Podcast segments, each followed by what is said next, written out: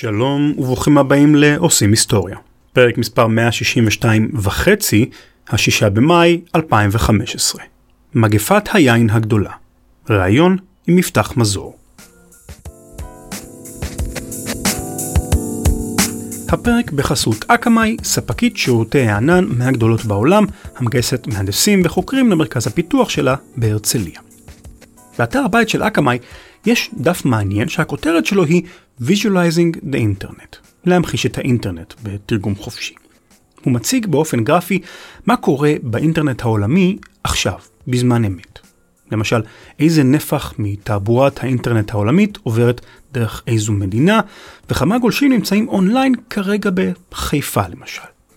אנחנו בדרך כלל רגילים לחוות את האינטרנט מנקודת המבט האישית שלנו כגולשים, ויש משהו מהפנט בלראות את הרשת האדירה הזו מנקודת מבט בלתי שגרתית שכזו, מעין מעוף הציפור. אז למה אני מספר לכם את זה? כדי לתת לכם קצת פרספקטיבה לגבי חשיבותה של אקמאי בעולם המקוון. אקמאי מספקת שירות שמכונה Content Delivery. אם האתר שלי מאוחסן בישראל, למשל, אקמאי תדאג שגם גולש בארצות הברית יוכל לגלוש אליו במהירות וללא עיכובים, כאילו שהאתר מאוחסן בארצות הברית.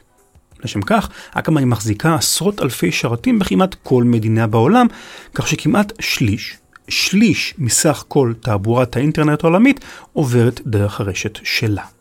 זו הסיבה שאקמאי מסוגלת להמחיש בפני הגולשים איך נראה האינטרנט בכל רגע ורגע.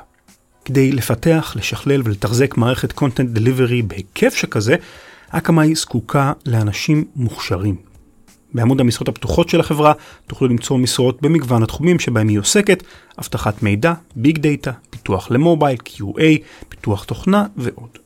במרכז הפיתוח בהרצליה תמצאו סביבה כיפית עם אנשים אינטליגנטים ומעניינים ואווירה של סקרנות, שיתוף פעולה ולמידה אינסופית.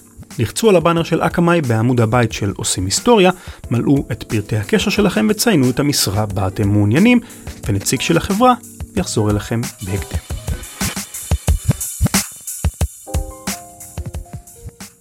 Stand by to receive our transmission. Stand by to receive our transmission. Wait a minute. Wait a minute, Doc. Are you telling me you built a time machine? עושים היסטוריה עם רן לוי.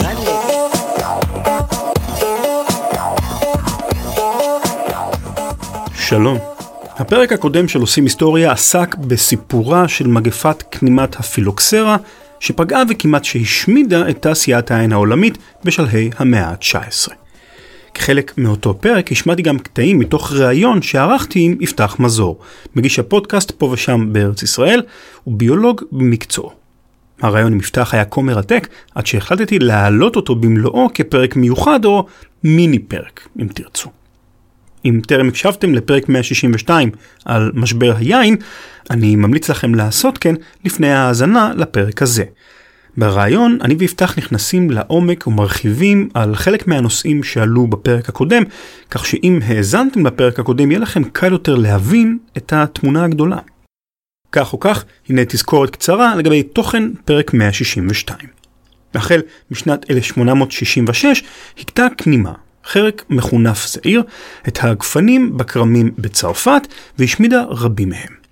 תעשיית היין הצרפתית, ולמעשה תעשיית היין העולמית, עמדו בפני קטסטרופה שלא הייתה כדוגמתה, שהייתה יכולה להגיע עד כדי השמדה מוחלטת של כל הגפנים מהזן האירופאי, ויטיס ויניפרה, הזן ממנו מפיקים את רוב היינות בעולם. רק לאחר 20 שנה של ויכוחים, התלבטויות וסכסוכים, הצליחו הצרפתים לזהות את מקורה של הכנימה, צפון אמריקה, ולמגר אותה. למי שמאזין לעושים היסטוריה בפעם הראשונה, אציין רק שזהו אינו פרק טיפוסי של התוכנית. זה לא שהוא יהיה פחות מעניין מאחרים, הוא פשוט לא מייצג את שאר הפרקים. ועוד הודעה אחת לפני שנעבור לרעיון עצמו. בעוד שבוע ממועד יציאת פרק זה, ביום ראשון, ה-17 לחמישי 2015, נערוך אירוע מיוחד. הקלטה של פרק בשידור חי בהשתתפות הקהל. נכון לעכשיו נותרו רק עוד כמה עשרות כרטיסים בלבד מתוך 250 המקומות הזמינים באולם, כך שאם אתם מעוניינים להשתתף באירוע, כדאי לרכוש כרטיס כבר עכשיו ולא לחכות לרגע האחרון. האירוע התקיים באודיטוריום של מכללת שנקר ברחוב ידע עם 8 ברמת גן בשעה 7 בערב. כרטיסים ניתן לרכוש באתר מימונה, שקישור אליו תמצאו בדף הבית של התוכנית www.ranlevi.co.il. כפי שציינתי, באירוע נקליט פרק בשידור חי בהשתתפות הקהל, בנוסף נשמע עוד שתי הרצאות מעניינות משני מרצים אורחים.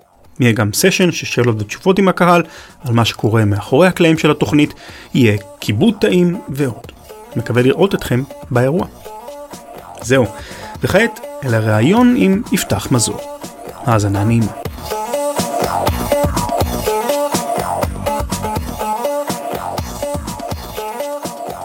אז בוא נתחיל אה, מזה ש... תציג את עצמך. טוב, קוראים לי יפתח מזור. אה, ביום יום אני ביולוג ועובד בחברת זרעים בתור מפתח מוצרים חדשים בתחום הפירות והירקות. ובלילה אני פודקאסט במשרה, רבע משרה אפשר לומר, בערך שעתיים עד שנגמרות לי העיניים. תואר ראשון עשיתי בביוטכנולוגיה. ואפשר להגיד שהביוטכנולוגיה הראשונה שהאדם מצא זה יין ולחם. כי מה זה ביוטכנולוגיה? זה בעצם לקחת את הביולוגיה ולרתום אותה לטובת האדם, לייצר איזשהו מוצר. זאת אומרת, זאת טכנולוגיה באמצעות הביולוגיה, ביוטכנולוגיה. אז אה, מה זה, אה, מה, מה יותר טכנולוגי מאשר uh, לעשות יין עם שמרים? אז זאת הביוטכנולוגיה הקדומה שלנו בעצם. אז לקחתי כמובן אה, קורסים בביוטכנולוגיה, וקורסים שלמים התמקדו ביין ולחם. אז בוא נדבר על הפילוקסרה. מה זו הכנימה הזו בכלל? אה, אוקיי, דבר ראשון, מה זה כנימה בכלל? אה, כנימה היא, אם נעשה השוואה למשהו שאנחנו מכירים, היא אפשר להגיד הקרצייה של הצמח. היא נראית כמו קרצייה, היא הרבה יותר קטנה ממנה, משהו בסגנון, אה, משהו בסביבות שני מילימטר מקסימום, יש, יש כל מיני גדלים, יש גם חצי מילימטר, אה, הפיל, הפילוקסרה מגיעה למקסימום שני מילימטר, ומה שהיא עושה, היא פשוט מגיעה לצמח, מתלבשת עליו עם החדק מציצה שלה, אה, מכניסה אותו, דוקרת את הצמח בדיוק לאיזשהו צינור מסוים שזורם בו, זורמים בו המוטמעים של הצמח, זאת אומרת, כל תוצרי הפוטוסינתזה, זה הסוכרים בעיקר, והיא אפילו לא צריכה למצוץ. הלחץ הפנים צינורי מספיק חזק כדי לדחוף את הסוכר לתוכה. וככה היא יונקת ונהנית מהסוכר של הצמח. היא בעצם טפילה. אבל היא לא זו שמביאה בדרך כלל למותו של הצמח. הטפילות שלה עושה תהליכים נוספים, מביאה וגורמת לתהליכים נוספים שהם אלה שמזיקים מאוד לצמח. היא כמו כשכלב יש לו קרצייה והוא לא ממש מאבד דם, אה, הוא פשוט אה, לא אידיאלי לו, אבל זה לא מה שיהרוג אותו. מה שהורג את הצמח זה תוצרי הלוואי של פעילות הכנימה. מה שבאמת אה, פוגע בצמח בעיקר, זה כמה דברים. אם אלה כנימות עלה, פילוקסרה דרך אגב היא מבחינה סיסטמטית מסווגת ככנימת עלה, למרות שרוב הפגיעה שלה היא בשורש, ואחרי זה אולי נדבר על המחזור חיים שלה שהוא מאוד מיוחד. אז אם הן כנימות עלה, הן פשוט uh, מתלבשות על עלה ומוצצות. אז באמת המציצה היא לא, הצמח לא שמח ממנה, אבל היא לא נוראית. מה שקורה אבל, כמו שאמרתי, הלחץ בתוך הצמח הוא לחץ מאוד גדול של הזרימה של המוטמעים, וזה גם דוחף את הסוכר מאוד מאוד חזק לתוך הכנימה, ולא תמיד היא מצליחה לעכל את כל הסוכר בקצב של הזרימה שלו. זאת אומרת, שנוצר איזשהו טל דבש בטוסיק שלה, שנפלט החוצה, ובאזורים שמוק, שמוכים בכנימות, בצמחים, הרבה פעמים אפשר לראות שהעלים מתח, מתחת האזור הנגוע, הם פשוט מבריקים, ואם תאמים את זה, ואני טעמתי, הם גם מתוקים. זאת אומרת, זה ממש פליטת סוכר על העלים שמתחת לעלים הנגועים. ואז על הסוכר הזה מתלבש, מתלבשים פטריות כל מיני, מתלבשות כל מיני פטריות גורמות לתופעה שנקראת פייחת. פייחת זה מהמילה פיח. העלה משחיר, כמו עובש שחור כזה, שעוטף אותו, ואז זה פוגע מאוד מאוד בעלווה. העלים כמעט לא יכולים לספוג שמש ולא יכול, לא יכולים לעשות פוטוסינתזה, וככה נפגעת הפעילות של העלה הרבה יותר מאשר המציצה עצמה. וזה, וזה אני מניח משהו שכשהכנימה תוקפת את הצמח בכמויות, הוא מתחיל להיות כבר משמעותי, אני מתאר לעצמי. זאת אומרת, מדובר בעצם על לא כנימה אחת או שתיים, נכון? נכון, זה יכול לחסל, הן מתרבות בקצב אדיר, במחזורים של שבועיים לפעמים. וזה יכול לחסל חלקות שלמות. תראה, אנחנו עד היום משלמים לביטוח לאומי, משלמים ביטוח אה, בריאות, וגם משלמים לביטוח שהצמחים שלנו לא יהיו נגועים בכנימות. מהכיס שלנו יוצא אפילו לגפנים ש, שעלולים להיפגע מפילוקסרה, זאת אומרת אפילו כשאנחנו קונים יין, חלק מהתשלום זה שלא יתלבשו עליו כנימות. זה משהו שאנחנו אה, אה, נלחמים בו במשך שנים ומשקיעים הרבה משאבים כדי שהכנימות לא יהיו ויתרבו ויעשו את התופעות שאנחנו מדברים עליהן. אה, הפילוקסרה עצמה, יש לה אה, תופעה נוספת, למרות שהיא כנימת עלה, מנגנוני האלימות שלה, זאת אומרת, לא מנגנוני האלימות, אלא המקום שבו היא יותר פוגעת, זה דווקא בשורש. בגדול, אה, יש לחרקים שני סוגי גלגולים. גלגול הכוונה אה, מביצה לביצה, מה שנקרא. יש גלגול חסר ויש גלגול מלא. גלגול אה, מלא, ניקח אה, משהו שמוכר מאוד, למשל פרפר. פרפר הוא מטיל אה, ביצה, מהביצה בוקע זחל, הזחל מתגלם, וההתגלמות של הזחל מולידה פרפר שמטיל ביצה וחוזר חלילה. זה המחזור של פרפר, למשל. עכשיו בואו ניתן אה, דוגמה לגלגול חסר, למשל אה, שפירית. שפירית היא אה, גם חלק, כמו הפרפר, פרוק רגליים, והשפירית, להבדיל מהפרפר, לא עוברת מהפך דרמטי של גולם שהופך, זאת אומרת, זכר שמתגלם ובום, הופך לפרפר. היא עוברת אה, שלבים הדרגתיים של התפתחות, ויש לכל שלב אה, שם, למשל, אחד השלבים הראשונים נקרא נימפה. הנימפה מתנשלת, גדלה, מתנשלת, גדלה, זאת אומרת היא לא מתגלמת כמו פרפר, אלא היא פשוט עוברת שלבים שונים של התנשלויות. כל פעם היא מגיעה למצב שהאור שלה כבר צמוד מדי, היא צריכה להשאיר אותו, ואז היא קצת יותר מתפתחת עד שהיא הופכת להיות הנימפה הבוגרת. זאת אומרת, היא משנה צורה באופן מין הדרגתי שכזה. בדיוק, בדיוק. אז, אז אה, יש כל מיני סוגי גלגולים. Uh, עכשיו, המחזורי חיים, ש... המחזור חיים של הכנימה סליחה, של כנימת הפילוקסרה, מחזור החיים של כנימת הפילוקסרה, הוא מאוד מיוחד, הוא כולל ארבעה שלבים, שלב על-קרקעי ושלב תת-קרקעי. השלב העל-קרקעי הוא השלב שהוא תוקף את האזור העלוותי, אמרנו זאת כנימת עלה, והיא פוגעת בעלים, ובאמת היא מתיישבת על העלים, ומתחילה אה, לעשות מעין עפצים כאלה, העלים נראים מגובששים כמו יבלות, מתחת לעלי המון המון יבלות, והיא מוצצת את המועל של העלים.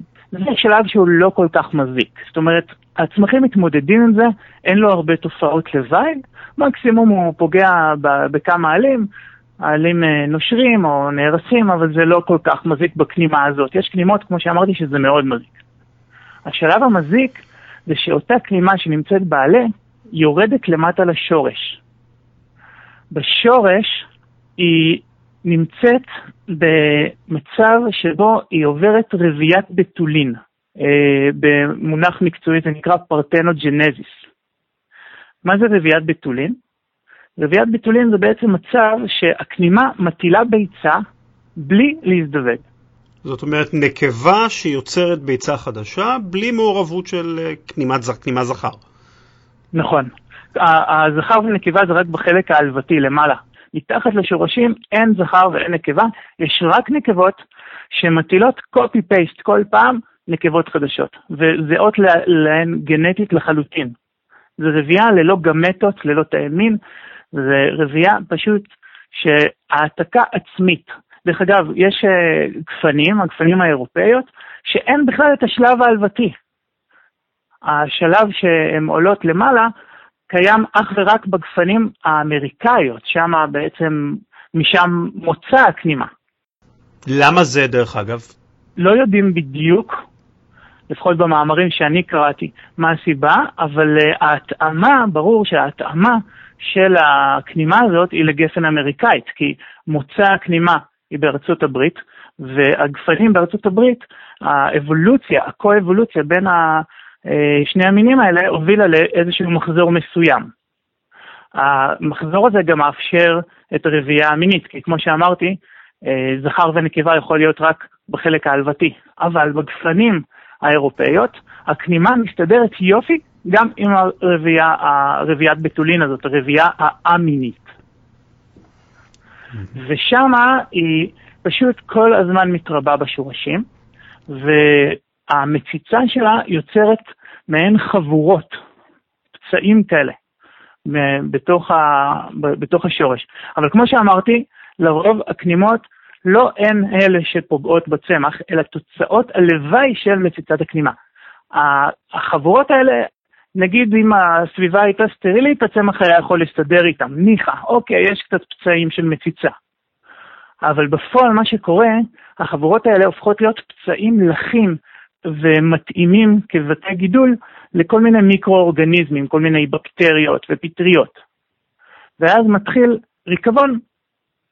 עוד כל מיני חרקים קטנים מצטרפים ועוזרים לפשט את הריקבון, והשורש מתחיל פשוט להינמק, להירקב, עוד פעם כתוצאת לוואי מפעילות הכנימה. תוך כמה שנים זה פשוט מחסל את הגפן. לא הצליחו למצוא חומר הדברה למשל, שפוגע בכנימה. יש חומרים לא הכי יעילים, כל מיני חומרים גזים אה, עם אה, סולפט, עם, אה, עם, עם גופרית שהיו שמים בקרקע ומטילים, אה, מטיל ברומי, יש כל מיני חיטויים שעושים לפני ששותלים, יש כל מיני טיפולים כימיים שעוזרים, אבל הטיפול הכי טוב והכי יעיל זה פשוט להרכיב את הגפן אה, בקנות האמריקאיות. ונשאלת השאלה למה דווקא האמריקאיות? Mm-hmm. למה, למה אין דווקא עמידות? מה ההבדל ביניהן? Uh, ההבדל בעצם הוא בהסתגלות לאורך האבולוציה של הצמח הזה שגדל לצד הכנימה לפעילות של הכנימה. כי אם הוא לא היה יודע להסתגל, הוא לא היה שורד. כי הכנימה, כמו שאמרנו, מצאה באמריקה, והגפנים האמריקאיות הסתגלו לפעילות של הכנימה. איך זה קרה? מבחינה ביולוגית. אז יש כמה השערות. ההשערה המרכזית אומרת שמה שקורה כאשר יש פציעה בגפן אמריקאית, הפציעה משתאמת מאוד מהר. זאת אומרת, נוצרים, נוצרת באזור הפציעה אה, רקמה שעמית, שמהר מאוד מגלידה את האזור הפגוע. מלשון uh, שם, כמו שם של פקק של יין? כן, בדיוק. כן, בדיוק. זה כמו, כמו שם, שאוטם ומפריד את האזור הנגוע מהאזור הבריא. ובעצם, עכשיו, גם הרקמה השעמית הזאת גם קורית בגפן הצרפתית, האירופאית, המזרח תיכונית. אבל העניין הוא המהירות והכמות. הגפן האירופאית לא מספיק מהירה בייצור השעם הזה, היא מייצרת אותו יחסית לאט. בעוד שהגפן האמריקאית כנראה במהלך האבולוציה, אל מול הכנימה, למדה לייצר אותו בצורה מאוד מאוד יעילה ומהירה, וגם בעובי מאוד uh, גדול, כך שזה הופך להיות יעיל. וזה מעין חיסון כנגד תופעות הלוואי של הכנימה. שוב פעם, הכנימה תהיה, זה לא שלא תהיה כנימה בגפן האמריקאית, אבל תופעות הלוואי יהיו הרבה, הרבה פחות קיצוניות. היא לא תהרוג את הגפן. היא לא תהרוג את הגפן, בדיוק. יש כל מיני רמות סבילויות, אה, והיא תהיה סבילה לפעילות של הכנימה. עכשיו, מעניין למה בעצם כל כך קשה לנו להילחם נגד הכנימה הזו בחומרי הדברה וכדומה. אנחנו יודעים כבר לייצר חומרי הדברה נגד אה, מקקים ו, וכדומה. למה עם הכנימה זה כל כך קשה? אוקיי, okay, יש כמה סיבות. Uh, אחת הסיבות זה שהן נמצאות בתוך השורש בחבורות. זאת אומרת, חבורה מהמילה פצע. הן נמצאות בתוך פצעים בשורש. זאת אומרת, לא קל להגיע עם חומר הדברה לתוך uh, כיסים כאלה שנמצאים בשורש. דבר שני, כן, יש חומרי הדברה ש, ש, שכן עובדים על הכנימה, אבל uh, בזמן שזה היה uh, באירופה, זה לא היה כזה מפותח. חומרי הדברה היו, גם, ואפילו עשו גם כמה פעילויות עם חומרי הדברה, אבל זה לא היה משהו יעיל ומפותח. Uh, ופשוט הכי טוב לא להתעסק עם זה. תראה, זה, זה משהו ש... אה, גם עם חומר הדברה זה לא, מש... זה לא כמו עלווה, למשל, שקל להגיע לכל פינה, אתה מרסס וכל הטיפות נוגעות בכל מקום בעלה, מכל הכיוונים. כאן מדובר בשורשים מתחת לאדמה, השלב הזה, השורשים הם אה, עמוקים לפעמים, קשה להגיע עם חומרים ממש פנימה לתוך האדמה. אז אה, יש כמה סיבות, אני חושב שאלה שתי הסיבות העיקריות. הנגישות, קשה להגיע לתוך האדמה עם החומר הדברה, וגם הפנימות מוגנות כאשר הן נמצאות בתוך הכיסים האלה, בתוך החורים האלה שהן יוצרות. פילוקסרה זאת אחת מהכנימות, או אולי אפילו החרקים אפשר להגיד, הכי נחקרים בעולם. השקיעו עשרות שנים לחקור את הכנימה הזאת. הייתה באירופה איזה אוניברסיטה שקראו לה אוניברסיטת הפילוקסרה, מרוב שחקרו שם את הכנימה הזאת. זאת כנימה באמת מאוד מאוד נחקרת, והסיבה כמובן סיבה כלכלית, היה לה השפעה עצומה על כלכלת אירופה, אה, על, על, ה, על האהבה של יין לאירופה, ולא רק אירופה, זה התפשט מאוחר יותר לעוד ארצות, זה הגיע עד ניו זילנד. אומרת, ו- וגם לישראל, אם רצית לשאול אותי עוד משהו אה, נוסף, אני יכול גם לספר על זה. היא, היא באמת אה, אה, כנימה שהמחקר שמאחוריה יש לו משמעות כלכלית מאוד מאוד גדולה, ובאמת הגיעו להרבה תובנות עליה. זאת אומרת, אה, מאמץ שגם משתלם, כי כמו שאמרתי, אה, בתוך התשלום שלנו למוצרי מזון, אנחנו משלמים לא מעט מס על כנימות. גם היום, אפילו עצם זה שצריך להרכיב אה, גפן, זה עבודה, זה חלק מהמרכיב של, של המחיר. התשלום שלנו. כן.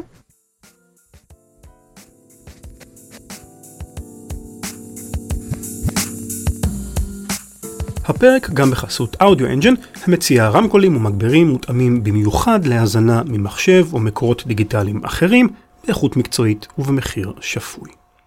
ירון צור הוא מאזין ותיק של עושים היסטוריה, והוא גם היבואן של מוצרי אודיו אנג'ן לישראל. כששוחחתי עם ירון עוד לפני חצי שנה כבר, גיליתי עליו פרט מעניין. ירון עבד כשכיר בהייטק במשך כ-20 שנה, לפני שהחליט לעשות את ההסבה ליבוא מוצרי אודיו, ולא במקרה לתחום הספציפי הזה. ירון מגדיר את עצמו כחובב מוזיקה מושבע עוד מילדות, ולמרות שהוא לא רואה בעצמו אודיופיל, ההנאה ממוזיקה קשורה אצלו, כמו אצלי ואנשים אחרים רבים שאני מכיר, בקשר הדוק גם לאיכות השמע. מגדיר את עצמי נטו כאוהב מוזיקה, מאז ומתמיד זה היה הדבר שהכי נגע לי, ריגש אותי, כל הנקודות ב, ב, ב, בהיסטוריה הזו, זאת אומרת שאני מסתכל על עצמי, בתור, אם אני מסתכל על העבר, הן תמיד קשורות לתקליטים מסוימים, שירים מסוימים, אף פעם הנושא האודיופילי לא, לא דיבר אליי, גם לא, לא אהבתי אף פעם לשלם סכומים גבוהים, זה גם לא נראה לי הגיוני אה, על ציודים של סטריאו, אבל עדיין תמיד הייתה לי מערכת טובה, והיו לי אוזניות טובות, וווקמן טוב, תמיד הייתי מהראשונים לאמץ אה, את הדיסקמן, או את, ה, את ה, כל ה- MP3 players הראשונים, וכמובן מהפכה, המהפכה שהביאה האייפוד. הדגש שאני נותן במוצרים שאני מביא, הוא על לשמוע את, את המוזיקה שלנו במקום, שאנחנו הכי הרבה אה, אוהבים להיות בו, או למעשה שאנחנו מבלים בו את הכי הרבה זמן, ולעשות את זה בצורה הטובה ביותר. זאת אומרת, לתת, אה, אה, לעבוד עם רמקולים טובים, עם מגבר טוב, מגבר אנלוגי, במקרה של הרמקולים של אודיו אנג'ן, רמקולים בתיבות עץ, עם אלמנטים מצוינים, מתחבר בצורה או אלחוטית או עם כבל, ישירות אל המחשב. אה, יש כאן למעשה איזושהי קפיצה שהיא מקבילה לקפיצה מטלוויזיה ב standard definition ל high definition. יש כאן איזה משהו שוואו, זה כאילו נפתח עולם חדש לגמרי של, של איכות של אודיו, שלא היינו מודעים לזה בכלל, שאפשר לקבל את האיכויות האלה ממערכת שהיא מערכת ביתית, שמחוברת למחשב וכל כך נגישה. זה יוצר בעיה אחרת. שאתה אחר כך לא יכול לחזור אחורה, זה הבעיה שלי.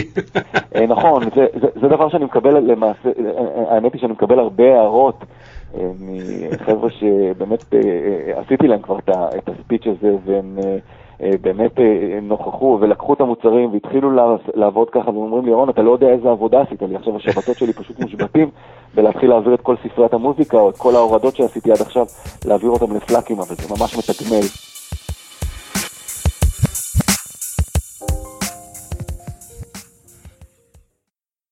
יש סיכוי, זאת אומרת, אני שואל, האם יש סיכוי שבעצם הכנימה הזו, כחלק מתהליך האבולוציה הטבעי שלה, תדע להתגבר בעצם על הטריק הזה של הרכבת אה, קנות אה, זנים אירופאים על, על הגפנים האמריקניות, ואולי אה, תיצור לנו בעיה שהפתרון של ההרכבה כבר לא מספיק טוב בשבילה? זה משהו שיכול לקרות?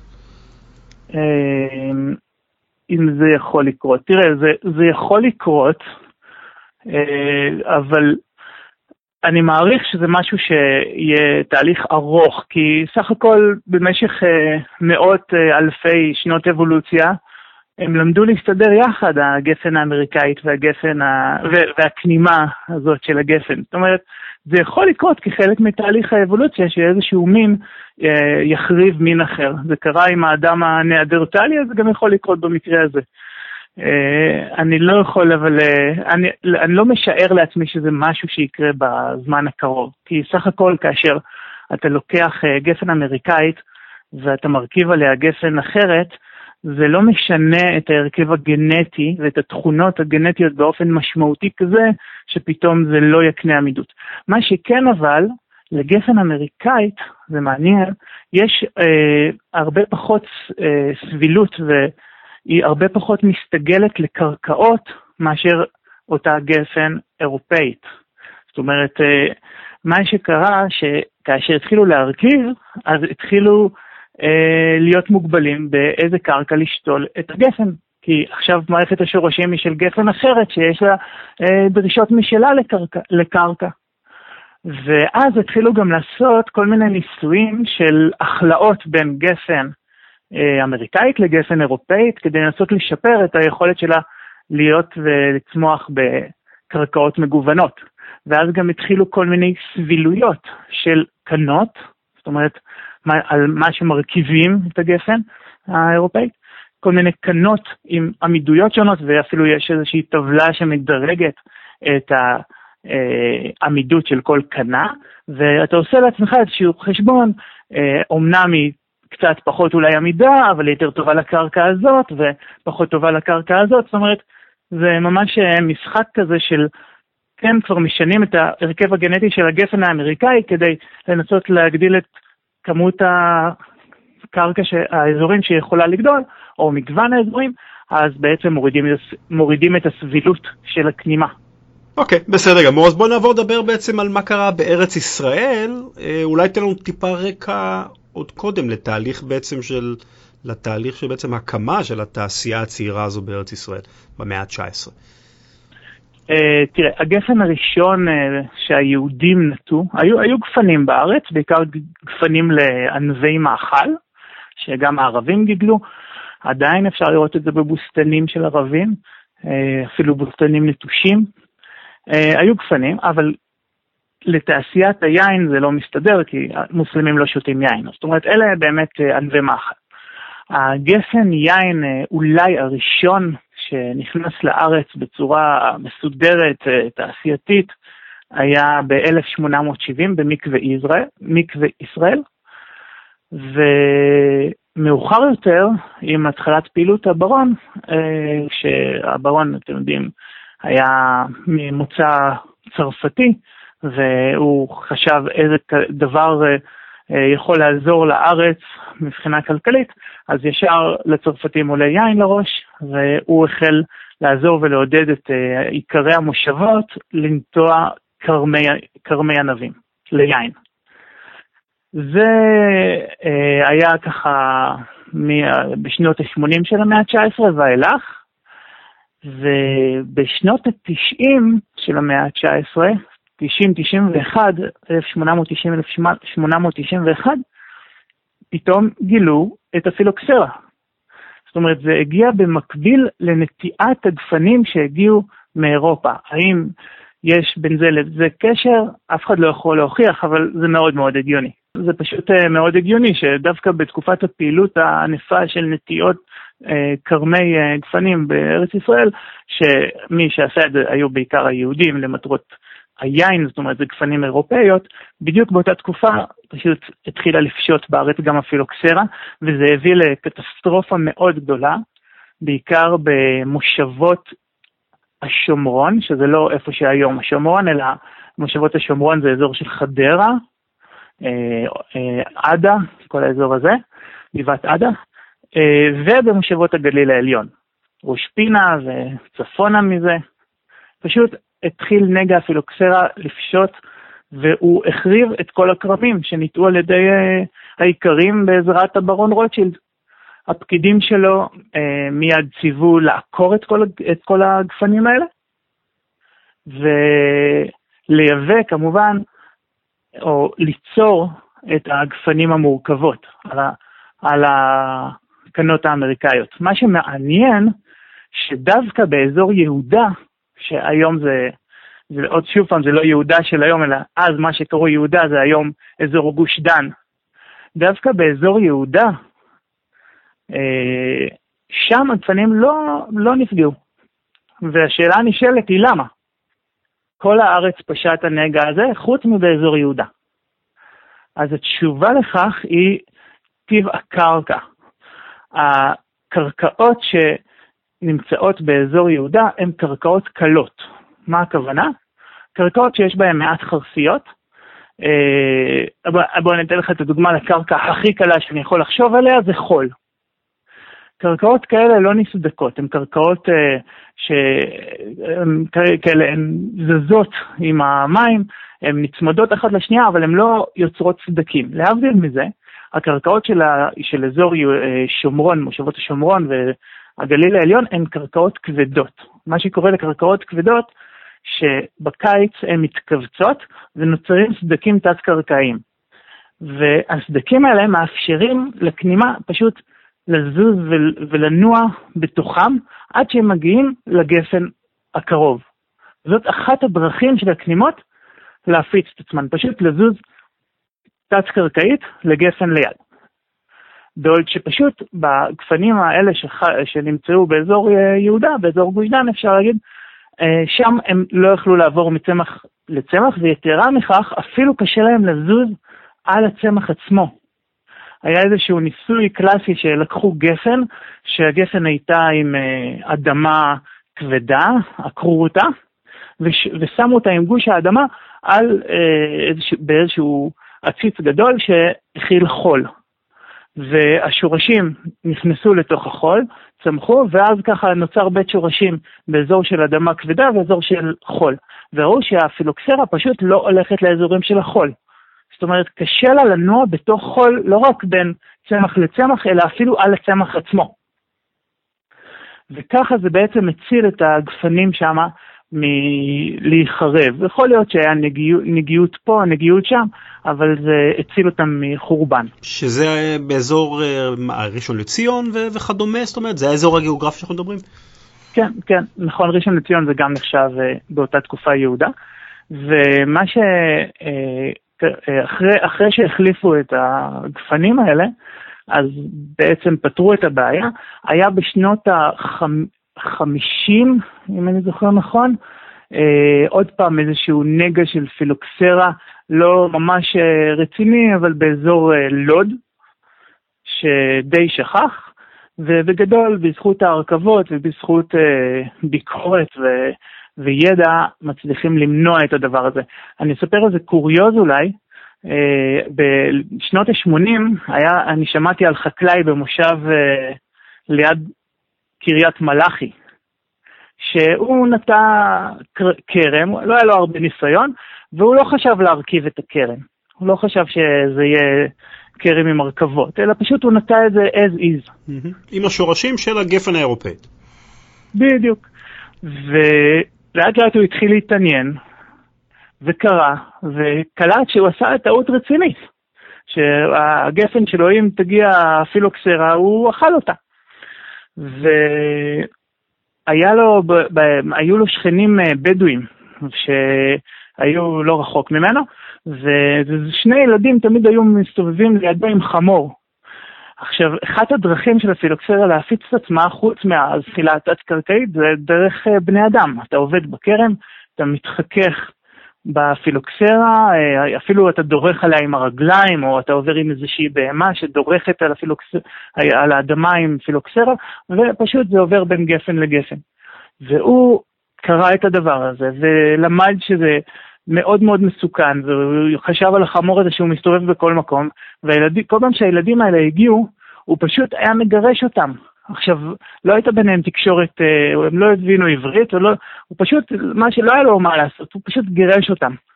וזה פשוט התחיל סכסוך שכנים, שגם בבגרותם אה, זה התפתח לסכסוך שלא נגמר. זאת אומרת, הם אה, זכרו לו את הימים האלה שהוא היה מגרש אותם, ו...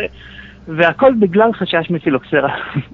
זאת אומרת, הפילוקסרה גם תורמת לסכסוך הפלסטיני-ישראלי אה, במזרח התיכון. עוד נקודה לרעתה. מגבירה את האי-הבנה ההדדית. מה שאומר שכנראה לא צריך הרבה בשביל לעורר פה באזור שלנו אה, עוד צרות אה, מעבר למה שכבר יש.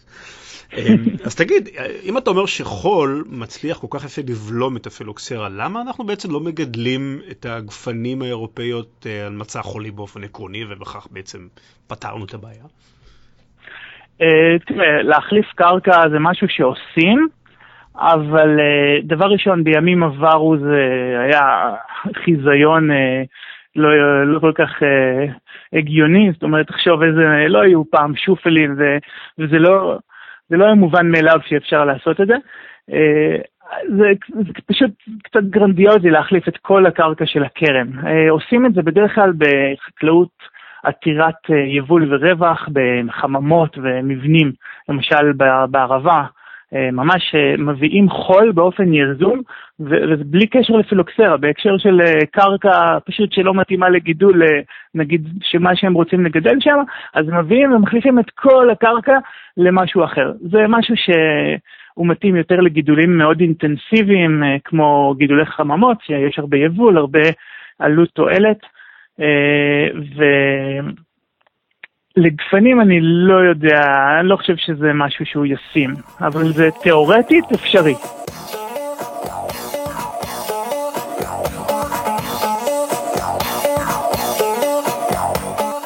פרקים נוספים של עושים היסטוריה, כמו גם פורום התוכנית ומידע נוסף, תמצאו באתר הבית של התוכנית www.ranlevy.co.il תגובות, הצעות ורעיונות ניתן לשלוח לרן בכתובת רן את ranlevy.com.